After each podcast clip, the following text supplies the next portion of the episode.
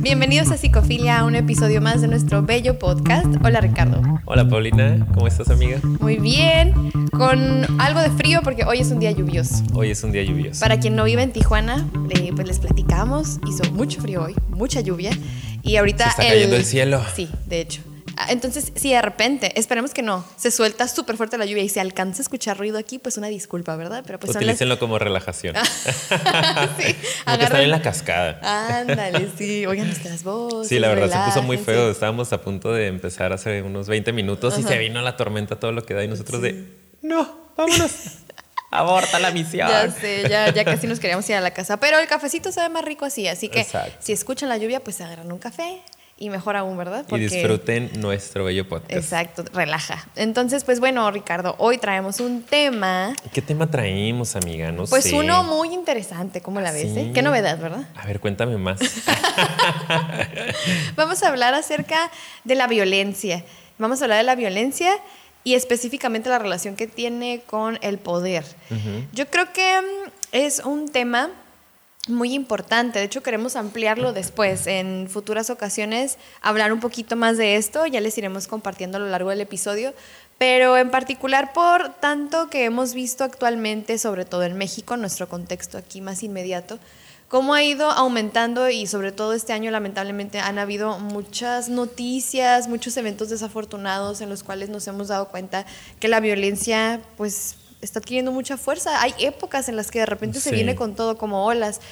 Sabemos que en los últimos años más, pero ahorita la verdad sí siento que se ha visto demasiado y notas como muy, muy fuertes. Entonces vamos a hablar un poquito de la parte psicológica, de dónde viene y para nosotros tiene mucha relación con el poder. Por eso vamos a hablar un poquito de eso y ya se los iremos explicando. Eh, cuál es el trasfondo, pero lo vemos como tan relacionado que quisimos hablar de ambos, ¿verdad? Exacto, sí, y de hecho la duda o la necesidad de hablar de este tema había surgido ya desde hace unas semanas, que incluso se los habíamos puesto por ahí en una encuestita en nuestras redes sociales, vayan y síganos si no nos están siguiendo todavía por allá, y había algunas personas interesadas en este tema también, ¿no? Eh, analizar un poco la violencia, analizar un poco el poder, y sobre todo acá en, en nuestra sociedad, en México, que es algo que está muy presente. Yo no sé si en todas partes, digo, no he vivido en todas partes. Sé que claro que hay violencia en todo el mundo, es algo evidente. Eh, no necesitas vivir ahí para darte cuenta, pero acá en México de pronto pues estamos muy en contacto con esto y desde hace, yo creo que ya algunos años ha tomado mucha fuerza ciertos eh, episodios que tienen que ver, por ejemplo, con el narcotráfico, ¿no? que es uno de los temas que nos interesa mucho también y que planeamos más adelante entrar a analizar a profundidad la mente de, un narcotraficante. ¿no? Está muy interesante. Eh, digo, opinar sobre ello. ¿no? La realidad es que no tenemos la verdad absoluta, pero podemos generar una opinión respecto al tema. Eh, a mí me llama mucho la atención porque de pronto acá en México hay tantos eventos tan violentos y tan sangrientos.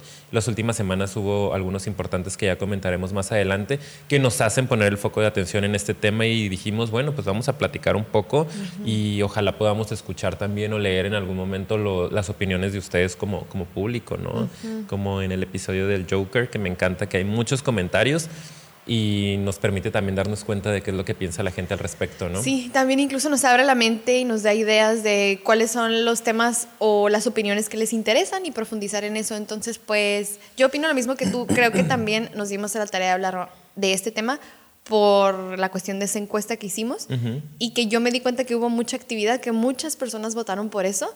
Eh, solo que el otro tema un poquito más, pero estuvo como muy reñido. Entonces, pues no quisimos dejarlo pasar y si complacer a esas personas que sí votaron, aunque no ganó, pero pues este ya fue el segundo tema, ¿verdad? Exacto. Entonces, pues bueno. Aquí todos ganan. En, ah. psicofilia todos ganan, ¿ok?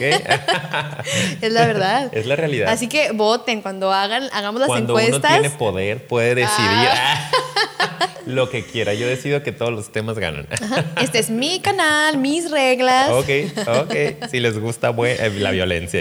Ándale, aquí bien violento. Ya empezamos con la demostración. Exacto. Bueno, entonces miren, vamos a, ir entrando en el tema. Ustedes saben que a nosotros nos gusta mucho eh, leer. Lolita ya la... Cállate, amiga, por favor. ya se fue. es cierto. Este... Nos gusta leer. ya se fue. Eh, nos gusta, casi siempre hablamos de, de ¿no? Que nos encanta y así, pero la parte sobre todo del poder se nos hizo muy interesante eh, cómo él la aborda. Y vamos a hablar un poquito, digo, lo menciono ahorita porque también tiene que ver con el ego, ¿no? Entonces también vayan a ver el episodio del ego si no lo han visto y les va a hacer más clic todo. Entonces, miren, nosotros hablábamos ahorita de cómo el poder es el que tiene mucha influencia sobre la violencia, ¿no? Entonces, se supone, no se supone, es lo que, lo que se habla. Cuando hay muchos vacíos y siempre le apostamos a eso, existenciales o vacíos en tu interior, cosas que pues no quieres ver, que no te atreves a interiorizar, que en general estás muy desconectado de ti mismo, normalmente los vas a querer buscar afuera. Eso es algo de lo que siempre hablamos en nuestros episodios. A muchas personas les da esa búsqueda por a lo mejor ser, hemos dicho, excesivamente altruistas, o a veces muy codependientes, o a veces muy este, religiosos, religiosos controladores.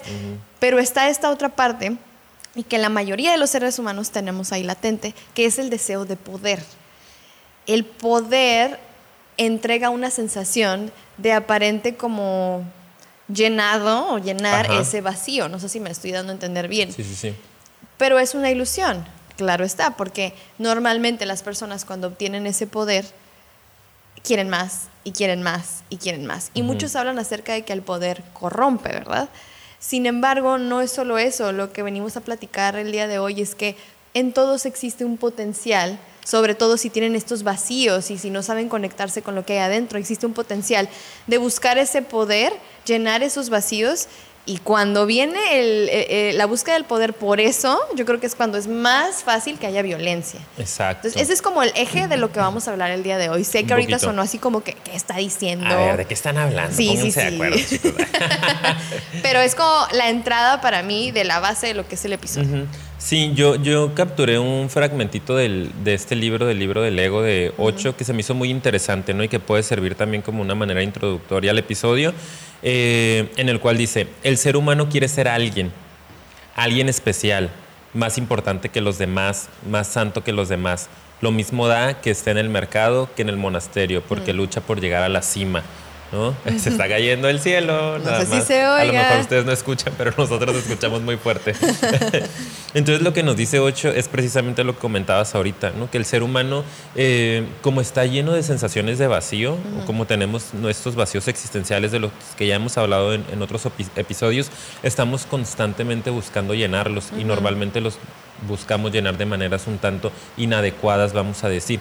Y una de las principales cosas que se ven es que buscamos ser alguien especial, que queremos reconocimiento, que es muy importante para nosotros validarnos desde que el aplauso de los demás, ¿no? el respeto de los demás. El que te digan lo estás haciendo muy bien. La adoración de los demás de alguna u otra forma. ¿no? Y estamos en esa lucha de buscar eh, ser aceptados de alguna u otra forma y creemos que el ser aceptados de manera externa nos va a traer como consecuencia una aceptación interna, que es lo que estamos buscando, el sentirnos plenos, el sentirnos felices, pero no siempre es así. Y la realidad es que desde mi punto de vista casi nunca es así. Cuando viene de afuera normalmente no aporta mucho a lo interno.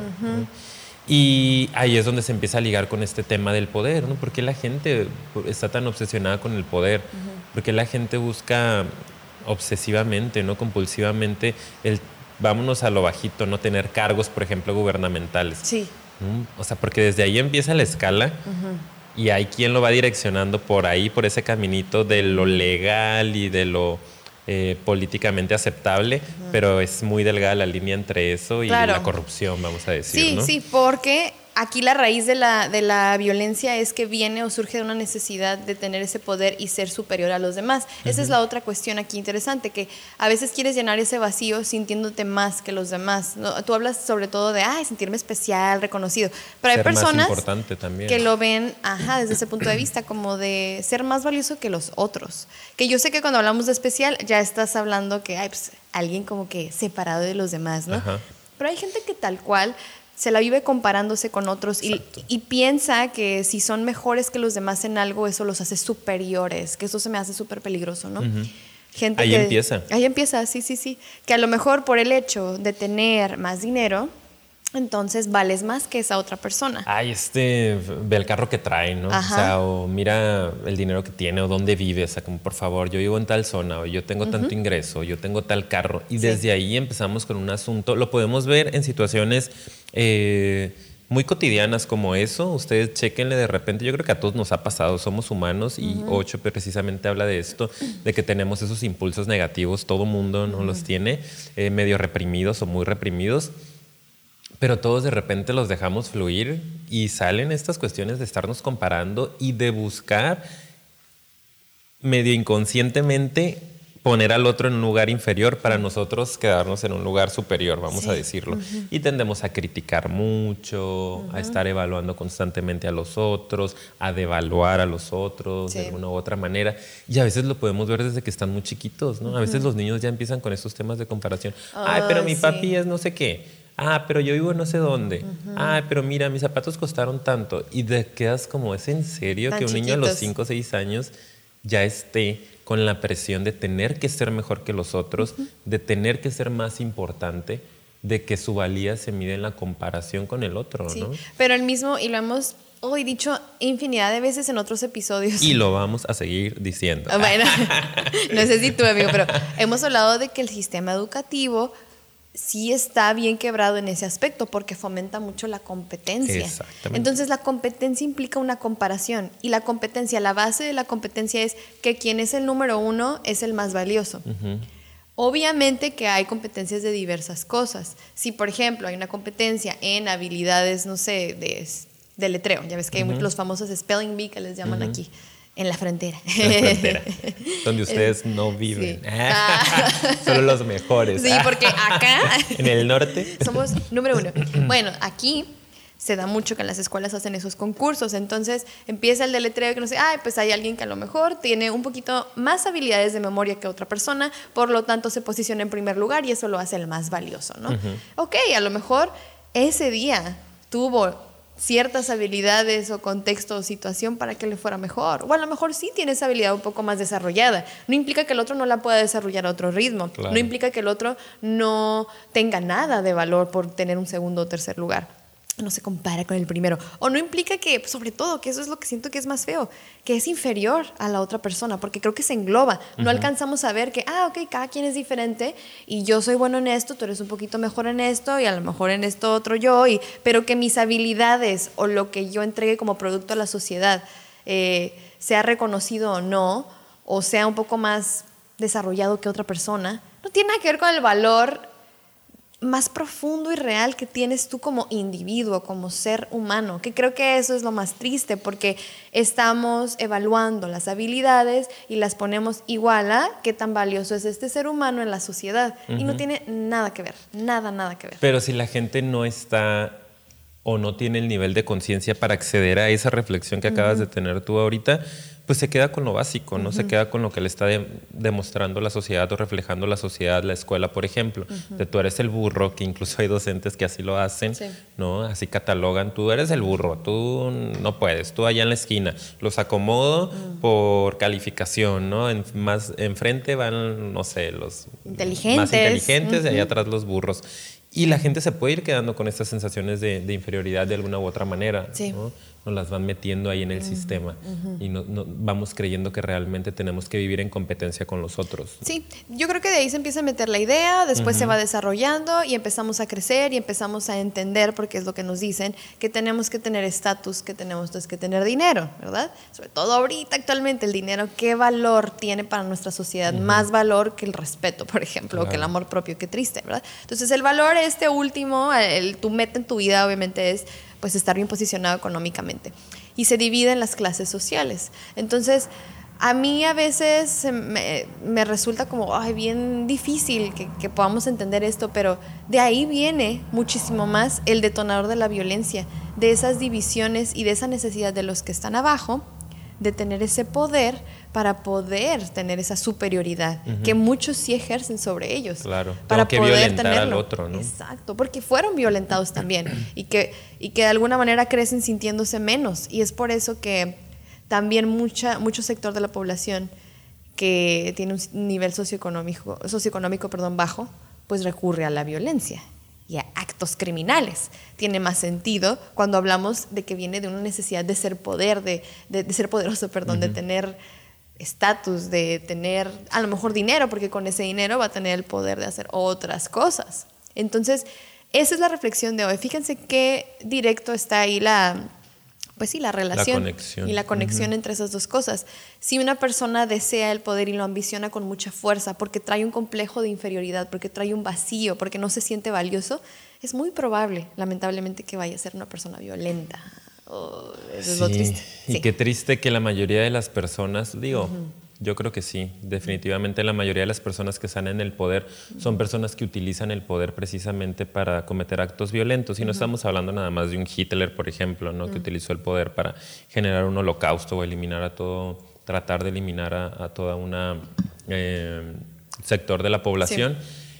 Pero de otras maneras se llega a hacer violencia, ¿no? Como por ejemplo Mm, distraer recursos, ¿no? Robar recursos. Ah, pues. Eso es violencia también, porque sabes que hay gente que necesita, por ejemplo, el dinero y a través de la corrupción mejor prefieres agarrarlo para ti. Como el gobernador supiste esa nota, discúlpame. Sí, sí, digo, no quiero decir nombres porque me da miedo que nos censuren. no, pues digo. que nos caiga ahorita el ejército. ¿Sabes qué? Y discúlpame, pero no me acuerdo de qué estado era. Ahí pónganme en los comentarios para recordar. Si no, pues ahorita lo googleamos. Este... Ah, yo pensaba que hablas del de aquí de Baja California, amiga. No, también, aquí, obviamente, pero yo me acuerdo de eh, el que robó recursos de no me acuerdo quimios. Si Veracruz. Sí, de quimios para niños. ¿De dónde? Duarte, sí él.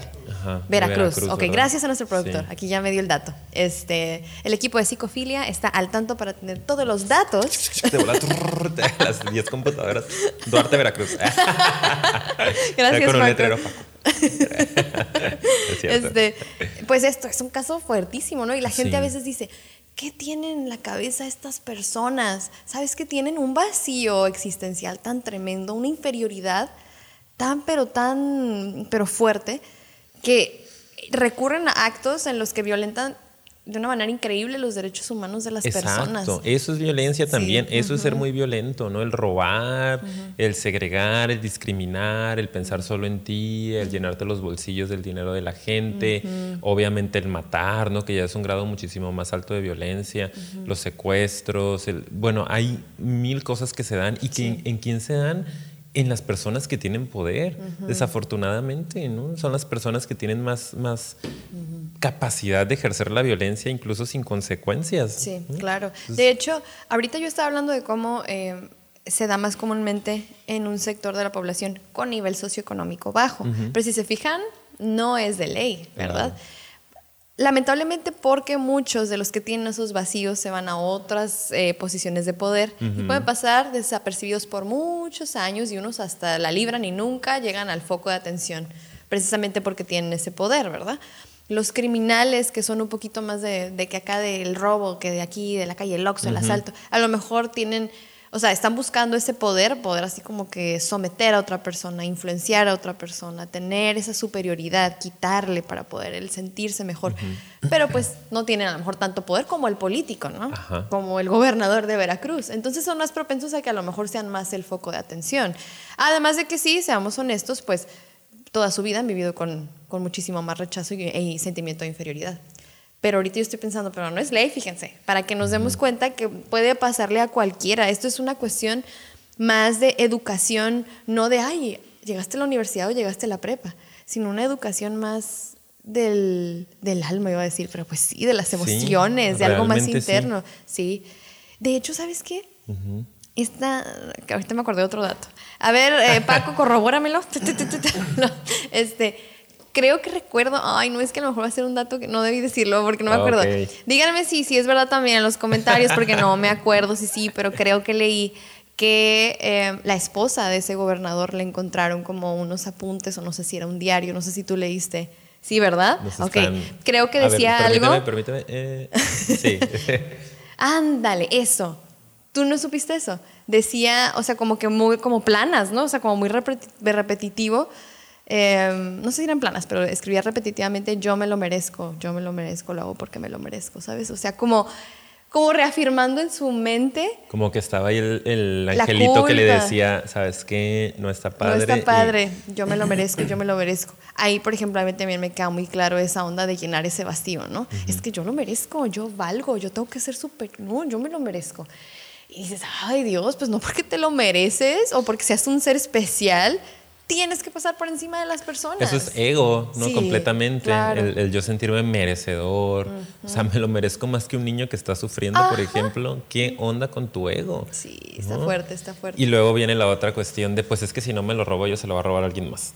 Ay, la otra frase. de que pues otro se lo friegue, que me lo friegue yo, pues me lo friego yo. Pues sí. Porque de todos modos esto no va a llegar a quien tiene que llegar. Sí. Y son cuestiones que se dan mucho desafortunadamente dentro de la política, por ejemplo, ¿no? Por eso se me hace tan interesante cómo la gente que tiene mayor poder es la gente que llega a ser más violenta en muchas ocasiones. Y es ahí donde nos quedamos hay una relación. Claro. En esta gente que va obsesivamente buscando el posicionarse, el siempre seguir escalando, el tener más, el tener mejores posiciones, tanto de poder como, como sociales, pues también hay un, hay un impulso muy agresivo que los está moviendo a conseguir este poder. Yo creo que cuando elige, o sea, porque yo inicié hablando en el episodio de que todos de alguna manera, no solo porque hemos sido educados en esta sociedad para buscar el poder, porque poder es igual a dinero y pues ahí éxito, a éxito. Digo, son ideas erróneas, pero que están ahí establecidas. Y que aparte la sociedad misma está así estructurada, o sea, si tú vas a un, digo, me voy a desviar poquito, a un restaurante exclusivo, ¿no? Nos reservamos el, nos reservamos el derecho de admisión y esas cosas pues es como de tú sí, tú no, tú vales, tú no vales, ¿no? Exactamente. O sea, desde ahí, desde ese tipo de cosas, de cómo está estructurado, eh, cosas muy básicas como un restaurante, por ejemplo. Pero a lo que iba, que ya se me olvidó, mira, fíjate, pero ah, bueno, según yo ahí traigo más o menos la idea, es este que las personas, aunque todos tenemos ese potencial, porque traemos este chipcito, obviamente hay gente que busca de una manera muchísimo más obsesiva o con una meta así máxima el tener el poder. Yo siento que hay personas, y hay muchos ejemplos, que a lo mejor tienen poder, pero porque ellos no se corrompen o realizan acciones muy positivas en la humanidad, ¿verdad? Hay ejemplos de eso, desde, lo platicábamos antes, ¿no? Desde a lo mejor los policías. Hay muchos policías que se ve ahí, ¿no? Que tienen el poder y, uff, o sea, Nada más. El mundo no los merece. Claro, nada más se nota que quieren ser policías para poder ir. Traer una, un loguito aquí. Restregarte en la cara que soy el policía. Y van y te multan o tienen su momento de diversión contigo solo porque pueden, ¿verdad? Y ahí de que no, se pasó usted el la luz, digo, a veces también es para sacar la mordida, pero hay gente que le gusta nada más. Humillar. Ajá, y al final te dejan ir. ¿Han notado eso? Les ha pasado seguramente, ¿no? Que al final te dejan ir. es una necesidad de reafirmar que el poder lo tengo yo. Exacto. Y yo, mm, ay, la pienso y la piensan. Y, a mí me ha pasado varias veces, ¿no? Y que a veces no es nada malo, pero se nota que traen ahí la necesidad. Entonces ahí van y te dicen, yo tengo el poder y te dejo ir. ¿Ok? Y hay otros, y también me ha tocado, que hasta te dan el speech de, mire, yo sé que hay muchos policías que tenemos bien mal, este, ¿cómo se llama? Fama, pero no se pase el alto. o por no su seguridad. Ándale. Créanme, por favor, díganme si les ha pasado. Yo sí me he encontrado con, con policías así. Sí, sí los hay. Los hay, claro que los hay. Em, lamentablemente no, no están tan metidas esas semillas en nuestra sociedad de la importancia de eso, de utilizar el poder que tengas para ayudar al servicio de una comunidad de las personas. Y yo creo que ahí es donde está la diferencia, ¿no? Exacto. Fíjate que hace tiempo, hace como un mes estaba viendo unos documentales, ¿no? Y entre ellos, digo, son varios, por eso comento documentales, porque no estoy seguro en cuál, en cuál salió, pero creo que era en uno que hablaba de las personas más ricas y las personas más pobres. Decía como los más ricos y los más pobres de la India. Eran. Eh, y se iban a analizar a personas que tenían muchísimo dinero en la India y iban a hablar con algunas personas que trabajaban como pepenadores en los basureros de la India. Eh, y me encanta porque muchas de las personas que entrevistaron eh, eran muy inteligentes, ¿no? tenían mucha sabiduría de las personas eh, pobres, sobre todo, ¿no? que estaban en pobreza extrema. A la hora de estarlos entrevistando, te dabas cuenta de cómo pensaban y dices, wow. ¿no? Qué riqueza. Exactamente. Y uno de ellos decía eso, yo no sé por qué la gente que tiene poder o sea, que tiene dinero, la gente más millonaria, está invirtiendo su dinero en construir más centros comerciales, en construir más edificios, en hacer, hacerse más ricos ellos mismos, en llenarse los bolsillos. Decía, a mí me encantaría tener eh, dinero, tener poder para poder hacer más hospitales y hacer más escuelas. Desde que la gente es más millonaria en la India, dice, no se han construido nuevos hospitales, no se han construido nuevas escuelas y estamos llenos de centros comerciales, cosa que antes no existían allá. Dice centros y centros comerciales y eso es para ellos hacerse más ricos. En ningún momento están pensando en aportar a la sociedad, en ningún momento están pensando en la gente que está sufriendo, en la gente que no tiene. Y yo decía, wow, cómo esta persona ojalá tuviera dinero, que no sabemos si a la hora de tener dinero puedan cambiar sus intereses, pero no, yo confío en que no, en que sería una persona que pudiera hacer cosas positivas con el poder y con el dinero. Sí. Y sí las hay, ¿eh? Por ejemplo, hay, hay este, algunos casos, ¿no? altruistas. Sí, hay mucha gente, por ejemplo, está el caso de Bill Gates, él hace mucha beneficencia o invierte, e invierte mucho en investigación para nuevas tecnologías, ayudar a diferentes comunidades. Digo, ahorita se me ocurre él, ¿no? Pero hay muchísima más gente sí, sí, este, Que, que busca realmente aportar algo a la sociedad y no es nada más enriquecerse, enriquecerse, enriquecerse. Entonces, Digo, lamentablemente no escuchamos tanto de esos casos, las cuestiones de criminalidad son las que tienen más el foco de atención. Y sabemos, porque es evidente que hay una crisis de, esta parte de conectar más con nosotros mismos, que es mucho el por qué hacemos el podcast. El eje central es eso, el dónde nos vamos a conectar con nuestra esencia, con qué hay dentro de nosotros, con nuestra conciencia, que esa es la palabra yo creo que más resuena aquí, ¿no? Que es el por qué queremos hacer este proyecto y lo seguimos haciendo. Porque vemos que hay mucha carencia de eso. Y yo creo que como hay carencia de eso, es por eso que este problema de la violencia y el no ser conscientes de que estamos persiguiendo, pues, ideales, la verdad, bastante vacíos. Ajá hace que haya más y más violencia y más necesidad de poder. Y entre más hay poderosos, hay otros que se sienten comparados y se sienten más inferiores y más violencia llega a haber. Y es como una guerra afuera. Sí. Una maldita guerra, maldita sea. O sea, te lo Pero cómo estamos tratando de, de, fíjate, ¿no? Qué, qué curioso, cómo tratamos de atacar el problema con una medicina que no es la adecuada, ¿no? Mm. Por ejemplo, yo siento una sensación de vacío tremenda y mm. quiero llenar este vacío, quiero sentirme importante, pero voy y ejerzo violencia, ejerzo violencia sobre otras personas que al fin y al cabo a lo mejor en el exterior es como yo puedo, ¿no? Porque yo maté al del otro bando y porque entonces ahora yo tengo el poder de este territorio, pero al fin y al cabo estás haciendo un acto mm. que a la larga te va a llevar a seguirte sintiendo pues muy inferior, vacío, no culpable incluso, aunque no tengas la capacidad conscientemente de acceder a eso, porque en la conciencia tú eres el fregón y eres el que tiene y el que puede, hay una parte interna que seguramente se está guardando y se está gestando en la que no eres completamente feliz. Y esto lo vemos en todos los niveles, no nada más en en el narco, por ejemplo, ¿no? que ya luego hablaremos más a profundidad de eso, sino que lo podemos ver, por ejemplo, en las relaciones de pareja también. Cómo hay tanta violencia de pronto en las, relaciones de pareja y cómo se dice que la violencia normalmente está... Eh, detonada por una inseguridad, por ejemplo, ah, los celos o la posesión. Yo me pongo muy celoso, muy posesivo y empiezo a querer controlar a mi pareja, incluso a violentarla, porque estoy muy inseguro, porque hay una sensación de que soy inferior, de que estás con alguien más, de que, de que no me estás respetando y hay una necesidad de violentar al otro. Entonces, cómo eso puede ir escalando hasta niveles macros en lo cual, como lo decía hace rato, ¿no? Un Hitler. Pero mira, incluso ahí se puede hablar de poder, porque ¿cómo, cómo violentan?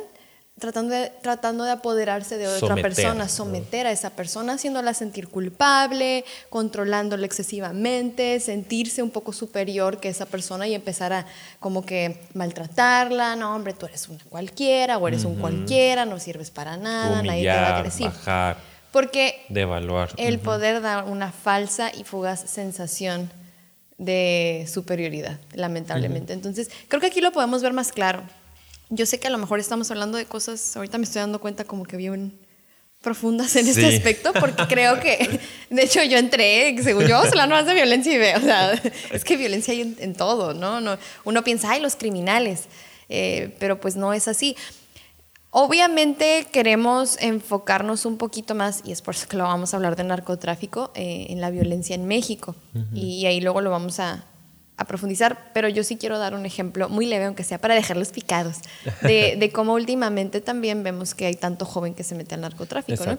Yo sobre todo quiero mencionar esta parte porque eh, acababa de leer hace poquito, de hecho, como un artículo, de un estudiante de un doctorado en psicología, no me acuerdo de su nombre, y estaba hablando acerca de eso, haciendo una reflexión de por qué tantos jóvenes se están metiendo en el narcotráfico y todo ese rollo, ¿no? Y ella hablaba bastante de esto que nosotros estamos hablando, pero también le daba otro enfoque como súper interesante. Por ejemplo, hablaba del perfil psicológico de eh, estos jóvenes que se meten al narcotráfico y que al cuestionarlos y hablar con ellos se daba cuenta de que muchos de ellos tenían una mentalidad muy parecida a las de los emprendedores, por ejemplo. ¿Por qué? Porque decía, por ejemplo, son personas que no se ven en su mente como empleados, tienen grandes ambiciones de tener dinero y salir de esa pobreza o de su situación socioeconómica, porque ya saben, normalmente es como yo quiero salir de aquí, como aspiraciones. Porque hay muchas personas que, créanme, ni siquiera piensan en eso de hecho, mucho conformismo en muchos lugares, este, en los cuales muchos, no, pues así nací y aquí me voy a morir y nada. Y estas personas no, normalmente tienen deseos como de salir de ahí, de, de tener más posicionamiento, Ajá, de progresar en ese sentido. no temen tomar riesgos y eso es una característica también de los emprendedores, ¿ok? No tanto que no teman, pero están más dispuestos, porque todos tenemos el temor de tomar un riesgo, pero están más dispuestos y confrontativos ante la idea de tomar un riesgo y a algunos hasta les emociona esa idea y muchos emprendedores son así, que hasta por eso se avientan, porque les gusta ese rollo de, ay, a ver qué va a pasar. Em, ¿Qué otra característica? No recuerdo. Ah, y bueno, eso era una, ya empieza a hablar de dos características que son las negativas, que no se ven tanto en emprendedores, pero sí en ellos, que una es la paciencia, o sea, no tienen mucha paciencia estas personas, por eso se meten a, ¿qué es rápido? Lo rápido, lo, inmediato, ¿qué me va a dar lana? Exacto. Véndete esto, crúzate esto, ¿no? Y lo otro, la otra característica es un gran deseo de poder. O sea, ella sin hablar de este tema que nosotros ahorita estamos aquí bien intensos, dijo, esas son dos características que los diferencian. ¿Por qué? Porque el poder implica en su misma definición influenciar sobre la conducta de alguien o imponer o someter a alguien. Ustedes búsquenlo, Wikipedia, búsquenlo. Digo, hay definiciones de todo tipo, pero una de ellas es esa que es tener esa influencia sobre el otro. Y obviamente eso hace que tú te sientas mm, un fregón, ¿no? Y de hecho, ¿qué es lo que hacen estas personas? Van y restriegan su poder, ¿no? No, hombre, que yo, y que la camioneta, y que los corridos, y mira mis armas, y mira lo que traigo, y eso sí, o sea, exacto. que se vea que tengo poder. Exactamente. Entonces, eso es lo que ella alcanzó a ver dentro de su investigación. Qué curioso, ¿no? Está súper interesante. Yo creo que la mayoría de las personas tenemos esta necesidad de poder. Creo que todos. Pero creo que hay dos caminos, el camino fácil y el camino complicado. El camino fácil es precisamente esto, ejercer violencia. Si tú ejerces violencia, y te muestras como superior a los demás, pues vas a ser poderoso. La gente te va a respetar, entre comillas, o te va a tener miedo, vas a empezar a posicionarte, vas a empezar a hacer dinero, etc. Y si tú lo quieres inmediato, no eres impaciente, eres intolerante a la frustración, vas a irte por uno de los caminos inadecuados, ¿no? Cuestiones ilegales, cuestiones que involucran. Si no sabes manejarlo. Exactamente. A eso voy, es el camino fácil, ¿no? Es el camino fácil. Si no sabes manejar eh, la paciencia, ¿no? La conciencia humana, el, conectarte con los demás y el tratar de hacer las cosas bien, te vas a ir por un camino fácil y vas seguramente a terminar en, en cuestiones ilegales y ejerciendo violencia. Y está el camino que es un poco más complicado, pero que es el que otros seguimos, ¿no? Porque sí es cierto, está muy padre la mente emprendedora, querer evolucionar, querer seguir creciendo, pero también sabiendo que hay un camino que seguir, que hay unos pasos que tienes que ir siguiendo poco a poco, que hay protocolos sociales, que la ética, etcétera. Y hay muchas personas que, ay no, qué hueva esto, ¿no? Entonces mejor me voy por el camino inmediato, me tenga que fregar a quien me tenga que fregar. Sí, o me tenga que fregar lo que sea, o sea, porque luego también hay personas que yo siento que sí se, se ciegan y dicen, no, pero pues no, me estoy fregando a nadie. Pero a través de tomar esos caminos fáciles, créeme, invariablemente te vas a terminar fregando a algo, a alguien, no sé si me explico, porque cuando, cuando no eres paciente en esa parte, normalmente te das tropiezos, ¿ok? Si no caminas y, digo, si, no, si corres y, todavía ni sabes caminar, pues qué onda, ¿no? Me llama mucho la atención eso que dices y se me vienen muchas cosas a la mente, porque dices el, camino bueno, ¿no? Entre comillas, bien. Pero yo creo que la clave está en eso, en que ese camino bien, entre comillas lo pongo, porque qué es bien, qué es mal, ¿no? Sí, no. Para mí la clave está en respetar, o sea, son dos cosas, respetar los derechos humanos y fundamentales de todas las personas, ¿sí? Y el otro lado es cuidarte de ti mismo, no solo cuidar a los demás, sino de ti, porque lo que pasa también es que toca tu ego, acuérdate mucho de eso, o sea, toca esas fibras de tu ego de ay, todo lo que acabamos de explicar, de mira qué fregón, qué superior, por haberlo hecho tan rápido, por haber estado donde estoy ya y ve lo que me fregué. Y cuando traes ese rollo ahí, aunque todavía no te hayas fregado a nadie, eres muy susceptible, tienes que tener mucho cuidado. al rato no va a ser suficiente, vas a volver a sentir ese vacío y vas a querer ir por más y a lo mejor te vas ahora sí a dar de topes con alguien o con algo más grave. Yo siento que esa es la trampa. La trampa es que cuando es por tu ego, por sentirse, mira qué fregón, vas a querer más y vas a querer más, como todas estas historias de criminales, que luego, ok, pues ya tienes, pero van y se fregan a más gente y matan más. Y, hay una necesidad obsesiva de seguir teniendo poder, territorio, lana, cuando a veces ya, o sea, ni saben en qué gastarse el dinero. Exacto porque viene de ese vacío. Tenemos que ser muy conscientes que cuando lo estoy haciendo porque me quiero sentir un fregón, porque me quiero sentir superior o porque quiero posicionarme ser especial, ahí es el ego hablándote. Exacto. Es el ego hablándote y diciéndote. Y cuando llegues ahí, te voy a asegurar que vas a volver a sentir un vacío y vas por lo que sigue. Y lo que sigue va a ser peor, ¿verdad? Porque no es suficiente. Nada va a ser suficiente. Acuérdense que todo esto, lo que venga del exterior, es una ilusión. Nos da un falso sentido, como dice Osho. Nos hace creer que realmente estamos llenando ese vacío tan grande que tenemos en el interior nos genera la ilusión de que las cosas se están acomodando porque tengo un título, porque tengo un aplauso, porque tengo reconocimiento, porque tengo los likes, porque tengo 7 mil suscriptores como nosotros, porque... el sueño de Ricardo. Porque tengo mucho dinero en mi cuenta. el sueño de Ricardo, es mi poder. Voy a dominar al mundo por medio de mi canal. eh, o porque, no sé, este, tengo un puesto en el gobierno, ¿no? Que me da poder. Todo eso me genera una sensación un tanto ilusoria o superficial de, de poder, de... De valor. De valor ¿no? Y pareciera que es como un curita para el vacío existencial que traigo. Sí, ese Big Vaporub. Exacto, el mejoralito. el mejoralito, ¿no? Ojo, porque es una trampa, como dice Paulina, es, un, es una trampa muy, muy fea, que si tú no alcanzas a verla y no alcanzas a detectarla, te vas a ir así, ¿no? Me acuerdo que Ocho en alguno de los capítulos, no recuerdo exactamente en cuál, si es en el del poder o en el de la política, habla de eh, de cómo los, por ejemplo, gobernantes van subiendo de ser delegado de la colonia, y ya que eres el delegado de, la colonia, pues quieres ser el presidente municipal. Y ya que llegas a ser presidente municipal, dices como que, ah, está padre, sí se puede, pero pues qué tal sería aventarse para gobernador. Ahora quiero ser gobernador del estado. Y lo consiguen y luego se despierta algo inmediatamente de, bueno, pero ahora quiero ser senador, Y van por ello, hacen lo que tengan que hacer, ya soy senador y bueno, pues ya estoy en nada de ser el presidente de la República, ¿qué pasaría si? Y es una obsesión por seguir subiendo, subiendo, que no tiene fin. No es como que vas a llegar a tener cierto dinero, vas a llegar a, dominar a cierta gente o a dominar cierto territorio y vas a decir suficiente. La gente si está desconectada principalmente, si lo está haciendo por ese falso vacío, ¿no? por esa trampa, por esa ilusión, esa necesidad de tapar los vacíos existenciales, nunca va a tener un fin. Te va a durar cinco minutos la sensación de, satisfacción y vas a necesitar algo más y algo más y algo más. Y me pareciera que es súper importante que los seres humanos aprendamos primero a ser poderosos con nosotros mismos, ¿no? O sea, como a dominarnos, antes de querer dominar a alguien más, que muchísima gente que está en el poder o que son, eh, no sé, motivadores, coaches o psicólogos incluso, no sé, gente que tiene como como a personas siguiéndolos, a veces ni siquiera han tenido un trabajo personal, ni siquiera tienen conciencia y solo van queriendo dominar, dominar, dominar, dominar, dominar y están bien separados de la parte existencial. Qué padre poderte dominar a ti mismo primero. Claro.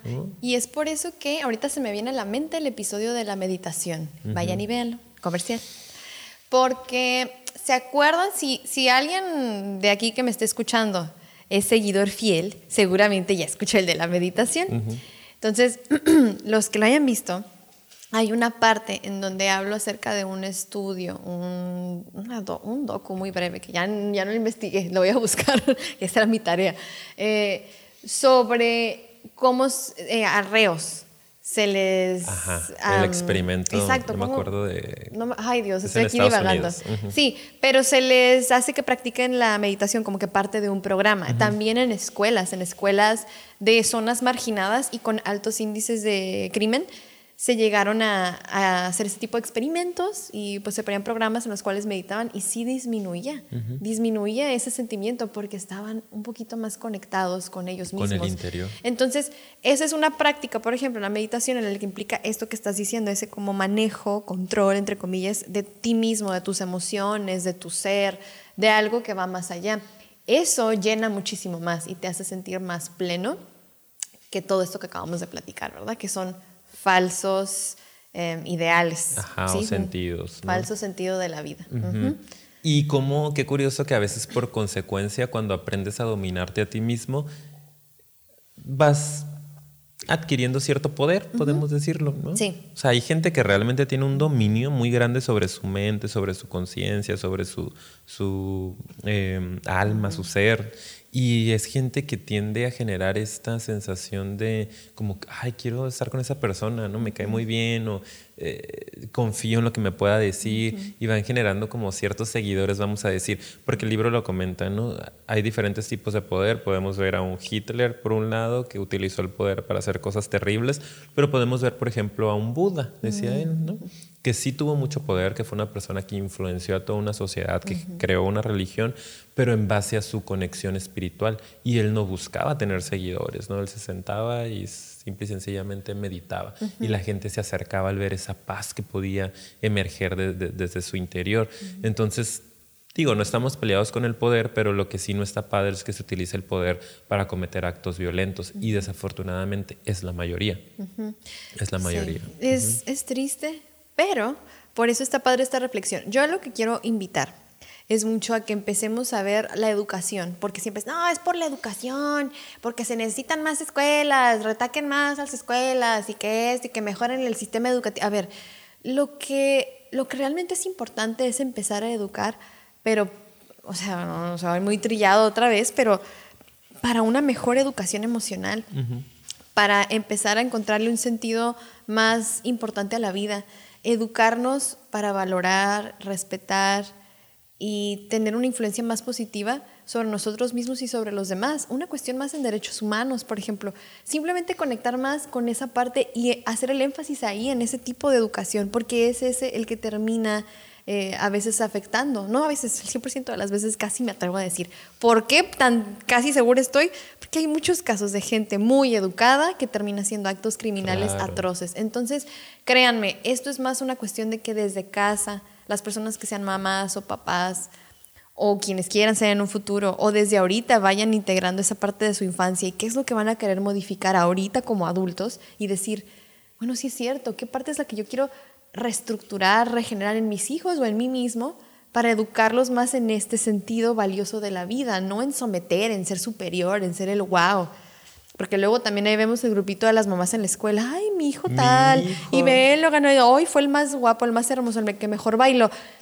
Ahí también es... Ya nos estamos posicionando. Exacto, y dándoles ese poderoso mensaje. Entonces vamos educando más para esta parte y también apostándole a estos temas porque pues yo creo que ahí es donde está nuestra área de oportunidad como sociedad.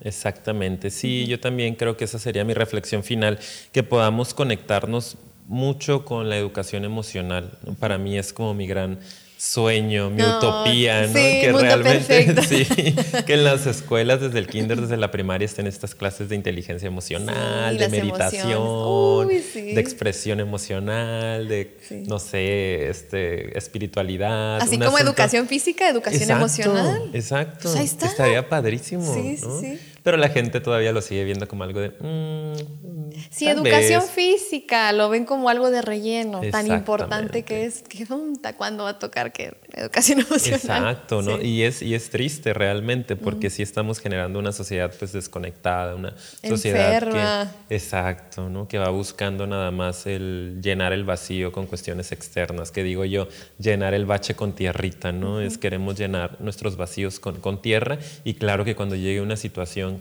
la tormenta, pues se va a llevar toda esta tierra y vamos a volver a quedar vacíos. Hay que realmente hacer un trabajo profundo y ese pues se enseña desde que estamos muy chiquitos. Y modelando, acuérdense que estas cosas se aprenden a través del modelaje que hacen los papás. Si los papás también están eh, buscando el poder todo el tiempo, comparándose con todo mundo, buscando ser aceptados, pues los hijos van aprendiendo que eso es lo que tienen que hacer de sus vidas, ¿no? Todo el tiempo estar buscando ser mejores que los demás. Y ojo con mandar el mensaje este de lo, maquiavélico, ¿no? El fin justifica los medios. O sea, tú tienes que llegar a ser exitoso, tienes que llegar a tener poder, así tengas que fregar el de al lado. ¿no? Y si fulanito, y no, pues mira, métele el pie, ¿no? Y tú llegas primero.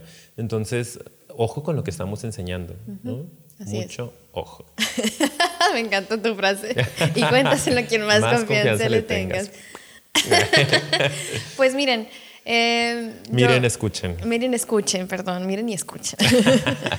Eh, yo creo que ya hasta aquí lo vamos a dejar. Este episodio resultó más interesante de lo que me imaginé. Reflexivo, ¿no? Como una conversación en la que juntos fuimos descubriendo, descubriendo cosas. fíjate. A veces nos pasan algunos episodios que terminamos, ay, sí es cierto, ¿no? Yo creo que ahorita vamos a grabar unas historias este, para, para desahogarnos. Ay, de que, cómo nos quedó. No, síganos, por favor. ¿eh? Bueno, ahorita ya voy a dar mi speech final, que es muchas gracias por seguirnos hasta este punto aquí en el podcast, ya estamos terminando.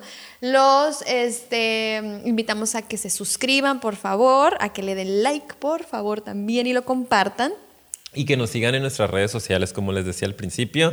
Tenemos Facebook y tenemos Instagram. Estamos como Psicofilia Podcast y publicamos cosas bien padres. Sí, y, nuestras caras aparte. Véanos ahí, las historias, el chisme. También nos pueden escuchar en otras plataformas. Estamos en Spotify, iTunes, SoundCloud y Anchor. Así que siempre digo lo mismo al final. No hay pretexto. No me vengan con que no tuve tiempo de escuchar el episodio. No me vengan. Descárguenlo en Spotify, audífonos, gimnasio. En cualquier momento, por favor. Y compartan el material, por favor. Ah, sí. hay muchas peticiones, ¿verdad? Todo, hagan todo. Todo, Yo tengo el poder. háganlo ahorita. Síganme. bueno, entonces, gracias nuevamente y nos vemos en el próximo episodio. Bye bye.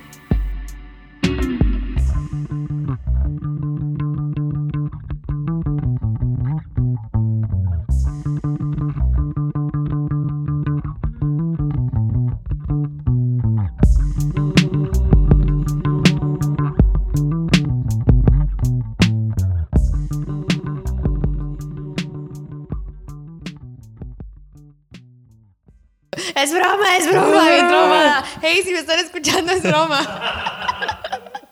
ok, pues. este...